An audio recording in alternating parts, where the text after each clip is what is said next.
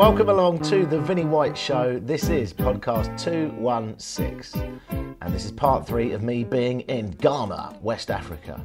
Now, normally at this point, I tell you what's coming up, and I will do that. Um, but first, I just want to say that most podcasts, I'd like to think, historically speaking, have been a right old giggle, or at least half a barrel of laughs. Um, this one, not so, I don't think. Uh, the subject matter is quite serious and it talks about slavery. I really enjoyed my time from a journalistic point of view looking at what we'll be looking at today, which is uh, Cape Coast, uh, the, the castle that is the Cape Coast Castle. And that little tongue twister was home to uh, many slaves before they got exported to the Americas. And the conditions there were appalling. So you'll be hearing from me um, wandering around the Cape Coast Castle. And um, yeah, so it's a bit sad in places. If you're listening to this, uh, maybe you're thinking about hiring Vinney White and thinking, hey, this guy, I've heard he's a right bundle of fun. Let's go and hear some of his cheery stuff. And uh, you randomly listen to this episode. I don't think this is the one for you. Uh, but if you are interested in the historical goings on in deep, dark Ghana, then this is the place to be.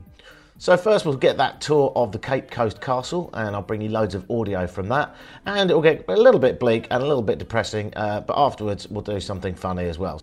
You're listening to podcast 216. So we started the tour with a man called Oscar. He started with the basic facts then he led us down a dungeon with a floor of red bricks. Red bricks you wouldn't find anywhere in Africa.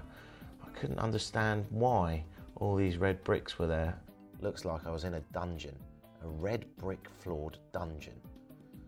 So, let's start at the beginning. Why were the Europeans even here to start with? Europeans were here to trade.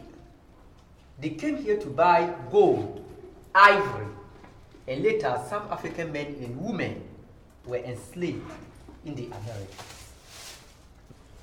The millions of Africans, some for committed no crime, they were uprooted from their homes and communities. They were sent into slavery, but then they were first brought in the castles and, and the force of Ghana over here in this room, brutalized, traumatized, dehumanized over here, awaiting shipment.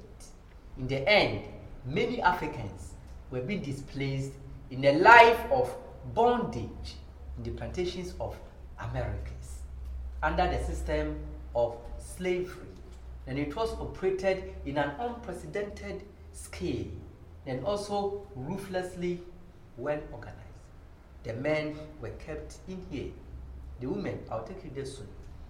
And they all finally passed through a skinny door. That time it was called the Gate of No Return to be taken to the journey of unknown. So from here, we are all going down to the mill dungeon to continue. Any question, please welcome. Questions? All right, thank you. Please bring forward.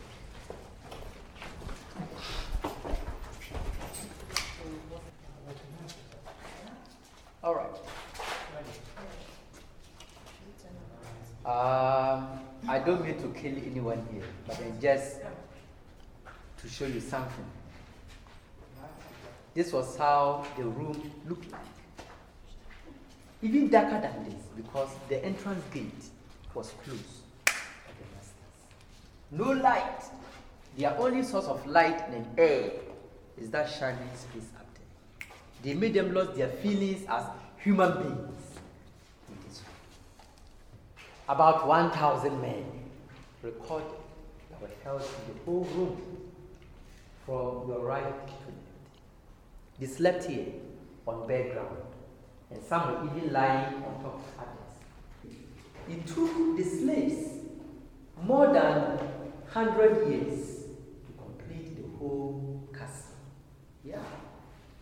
About 2 million crimson bricks or burnt bricks imported all the way from England.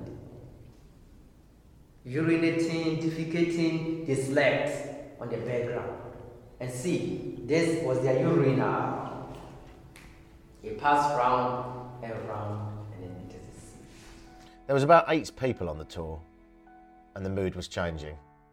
We weren't really looking at each other. A lot of us were looking at the floor. the joviality had dried up a bit. Oscar pointed up at a hole in the black wall. Whoever looked through that hole would have seen pure desperation. They would have seen chained slaves on top of each other, awaiting shipment. And shipment meant a likely death. They would have heard groans. It would have been inconceivably bleak. Who was standing on the other side of it looking through? Up there was a spy hole for the security men to watch them. But surprisingly, those security guys, they were our own people, Africans.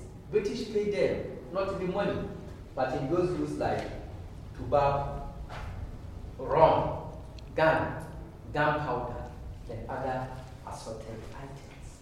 And then on top of us, right above this dungeon, remarkably was also a church for British. What? Oh, yes. And that was the first English church over here. Yeah, they were Christians.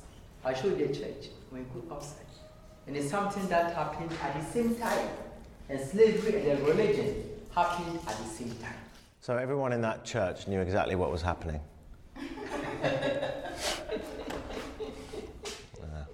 You see, unfortunately, they didn't allow the slaves even to worship of them at the church. oh. No. Yeah. No, no.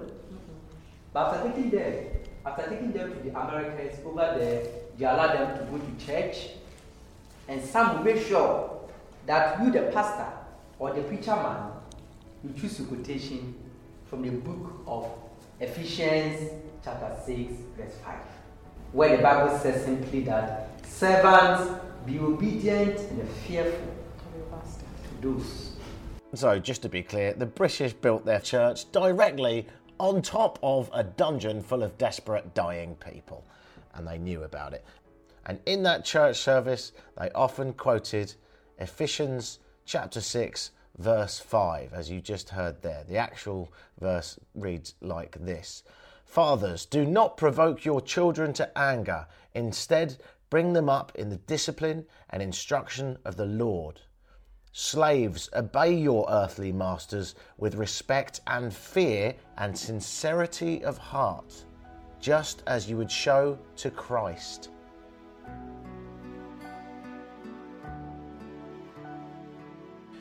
Well, the Spanish Catholics burned opposing religions to death. Boko Haram, murder in Mali. Israel has occasionally bombed hospitals in Palestine. Like Bosnia yesterday and Burma today, it's everybody's least favourite cleansing. It's ethnic cleansing. Uh, also, occasionally adopted by the non religious through the use of heavy propaganda. Yeah, basically, if you're an asshole and you would like to begin some ethnic cleansing, you'll need to brainwash lots of people into thinking cruelty is normal. Try religion, it's the easiest way. They built a church that they worshipped in on top of a dungeon full of dying people. And the British justified it by saying they were the masters carrying out Christ's work. Isn't it amazing that they chose to build a church directly on top of a dungeon? It's crazy. It's, Yeah. that's something else. Yeah. uh, Okay, thank you. you're welcome. The first time here Yeah, in Ghana, yeah, it is. just traveling. Just travelling, Ah, and I'm glad I came here. ah. You know who needs to come here? Donald Trump needs to come here. Wahala. Wahala. All right, please, you continue with your tour. Walhalla. I really wanted to ask what that meant. Wahala. Then, as if things were not already bleaker than a vegetarian picnic in the rain with Piers Morgan, we went to where the pretty women were kept, still as dark and dank and bleak as the other holding dungeons, but this one a bit smaller. And some women were raped by some of the British soldiers. The pretty ones in this room, the governor who selected them, called them in his bedroom up there for sex after they come back. So, did people rebel? Did they get their own back on the colonial masters? Around 1758, British captain called William Porter from Liverpool docked a ship over there, finished with the purchase of slaves, about 300 slaves have been purchased right at the mouth of River Gambia, prepared for sale to Charleston, South Carolina, British American colony. In a group led by Kunta Kinte, they jumped onto the scene, they killed the captain, they burned the ship, ship crew, they killed all of them. So Africans resisted. The same thing happened to a Frenchman called Raphael Mende from Bordeaux. He was also attacked on his way to Gorée Island in Senegal by the Wolof people in Senegal. So Africans resist. But then the writers were not so keen to report account of those Africans who resisted, but then we did. But then there was a problem. If you resist and they succeed, fine. But you try and then you fail, oh oh, that one is so gruesome. Yeah, for causing fear and panic. What the master did to those people was that they tied them with rope and chain. They took machete, their heads cut off right in the sight of the others to serve as a strong warning to the rest. And some of them too, their arms were chopped, then allowed you to bleed to death the sight of the others serve as an example. Those who survived, some were taken to Jamaica, Trinidad, Haiti, Antigua, Suriname, Barbados, Brazil, Bahamas, St. Lucia, St. Vincent, Virgin Island, Grenada, all the Guyanas, etc. So about 40% were taken to the Caribbean, the 32 Spanish America, South America, the rest USA, and other parts of the European countries.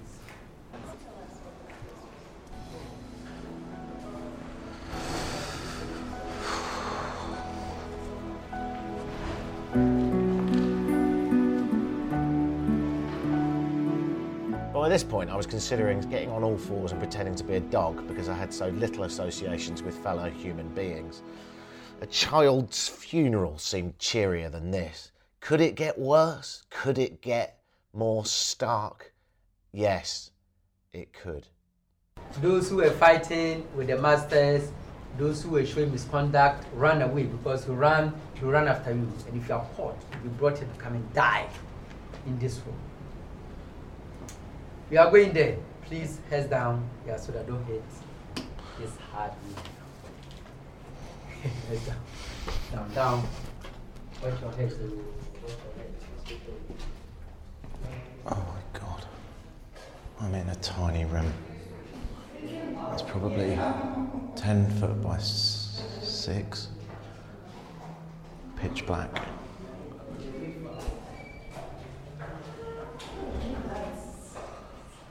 Yeah, this is the room.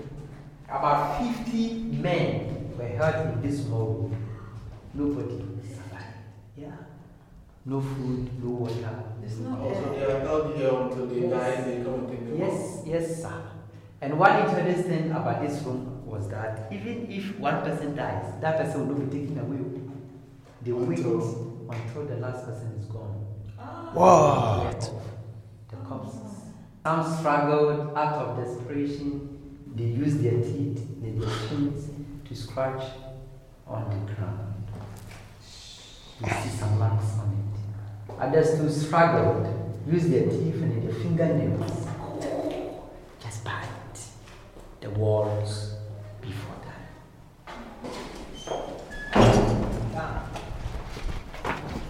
that. During the tour, a number of us, yes, myself included, needed a couple of minutes just to get away. So sometimes you'd notice that people would just walk off and spend a few moments in a forecourt on their own. After a few tears from many of those on the tour, Oscar concluded on the state of the modern world.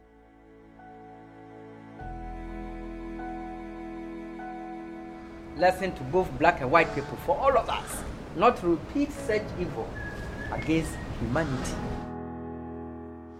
But it's so unfortunate that slavery is still going on all over the world in many ways. Human trafficking, even in Ghana, for farming, for fishing, several abuses, exploitation of all forms, forced labor of all kinds, racial discrimination, indoctrination. And quite recently, we heard what happened in Libya. People are still sold into slavery. So it's still going on. So please, let's all do our very best to help stop this modern way of slavery. Doing so, I think, in a way, we can build a better society in this world. For without human dignity, no one will keep his or, or her heads up and says he will not kowtow to anyone on this earth. So, um, um, on this note, my name, Oscar Kobina Kwatin, your guide at the castle. Thank you so much. Thank you, Oscar. Thank you very much.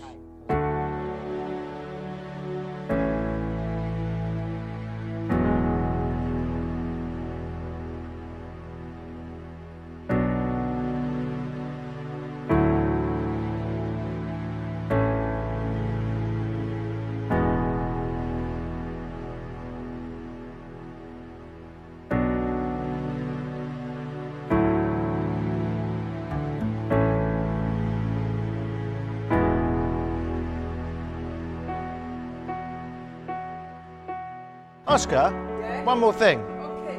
Earlier you said Walhalla. Wahala. What does that mean? Oh. Me trouble. it means trouble. it means trouble. yeah. Oh, so Donald Trump, Wahala. Wahala. Thanks, brother. See you, mate. Well, if that doesn't say it all, I don't know what does.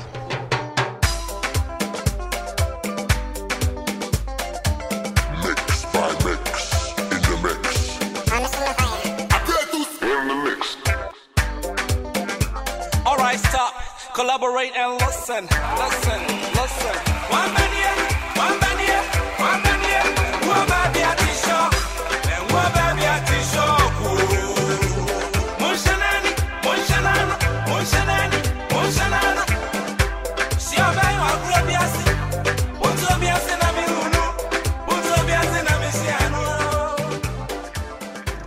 I'm about to get on a boat with my with my bike, so it's broken down, so it's not much use anyway at the moment.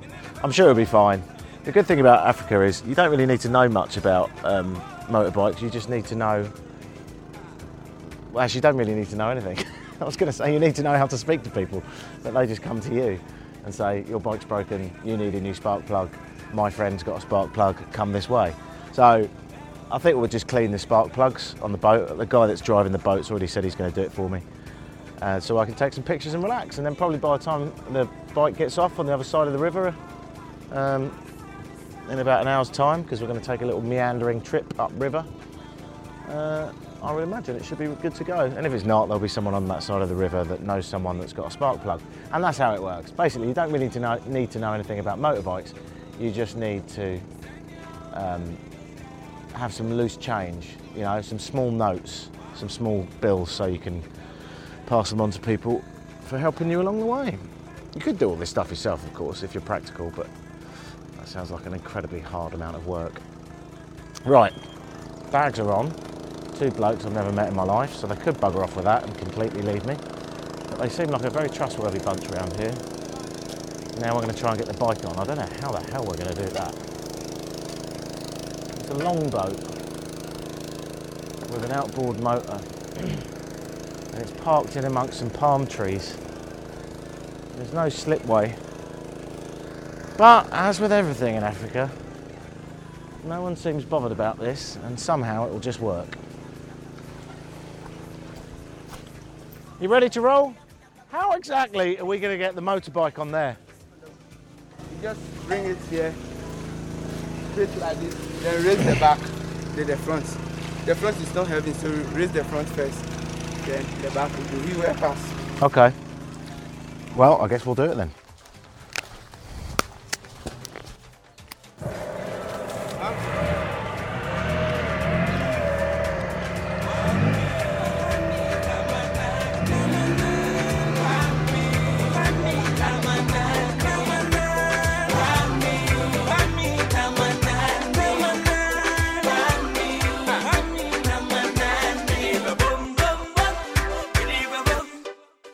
Mission update.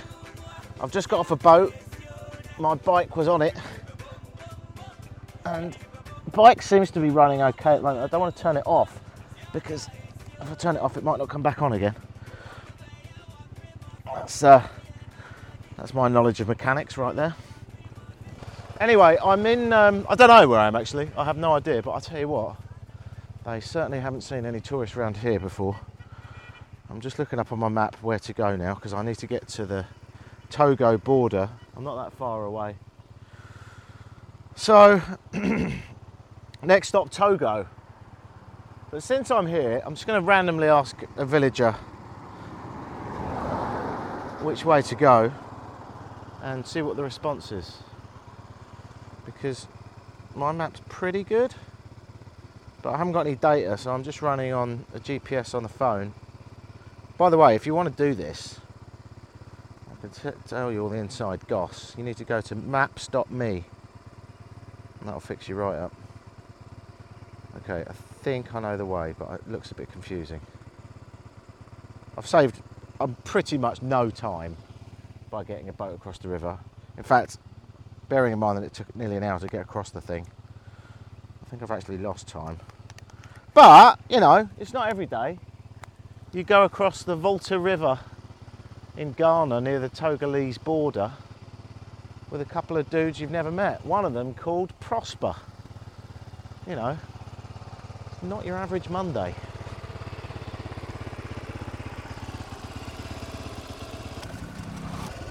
Hey man. I need to go to Togo. Chewing-gum. Togo. Lome. Lome. Ah, Yeah. it's far from here. Is it? It's far from here. How long will it take? I don't know. No. Is it that way? Uh, this way. Uh, Thanks, man. Have a good day.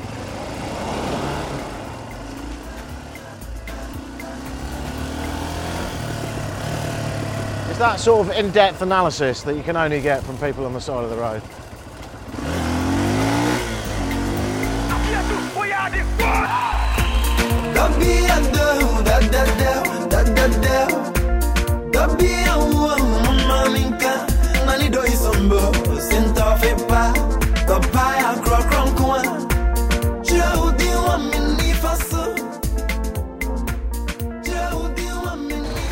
Well, I was going. This might not be the most clever place to do this, but here we go. I am in a market in Togo. Yep, I'm in Togo. Oh, it's still hot. It's still noisy. There's still women carrying things on their head. It's still mental. Um, but the good thing about hi, yeah, whoop you do. The good thing about um, doing a podcast as you're walking through all of this is because it looks like you're on the phone. Well, actually, I'm holding a, something completely irrelevant up to my head in case uh, in case my phone got stolen, which I don't think is likely. But basically, well, what I'm doing, what I'm saying is, is I am walking through Lome in Togo with a book held up to my head that looks a bit like a phone, so that no one bothers me and I can talk to you about what I see. I don't really need to describe what I hear, but I should probably describe what I see. A lot of fabric, a lot of motorbikes, a lot of cars who are in a real rush to get somewhere. Same all over Africa. A lot of hubbub, you know, usual stuff, dusty streets, all kinds of drinks. There is one or two massive differences between here though and neighbouring Ghana. First of all, in Ghana, the bread is bloody awful. It's really sweet and rank. Here in the market, they're selling French baguettes. Oh yes, the French left a good impression, and the French did a good thing there. Um, that's another thing. Not only do they eat French bread, quite obviously, and slightly more importantly, perhaps, they also speak French, um, as well as all their various. Oh, hang on! Don't hit me. Oh, no horn. Amazing. Ah, too late. Okay. Um, yeah. So, what, oh, it's very hard to do this.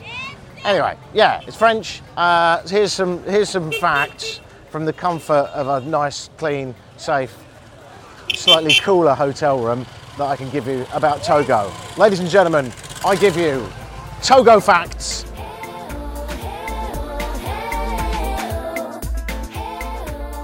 Actually, I'm going to be a bit cheeky and call that a teaser. I'm going to end this episode here, and in the next episode, you will hear the Togo facts. I will be in Togo, and I will be visiting a fetish market, um, which is nothing to do with sex, it's everything to do with a place known for providing all the goods one would need to do some magic, some white magic, some witchcraft. Togo to this day continues to practice witchcraft, and that is the place to go and get the stuff you need to perform witchcraft. So I'll discover far more about that. I'll also be back in Ghana for what will probably be the last show where I get to finally interview someone that we met a little bit earlier, the guy that I rode past, the guy from Denmark who has spent two years and eight months walking since he left his house and has made it to Ghana. He's got a long way to go. He's on his way to Tanzania. It will probably take him another year or two of walking to get there. I will meet him and we'll interview him, and who knows what else will happen in the final episode coming up next time on the Vinney White Show. If you want to get in touch with me and ask any questions, or indeed see any pictures, not many, but I've- I'm going to post some.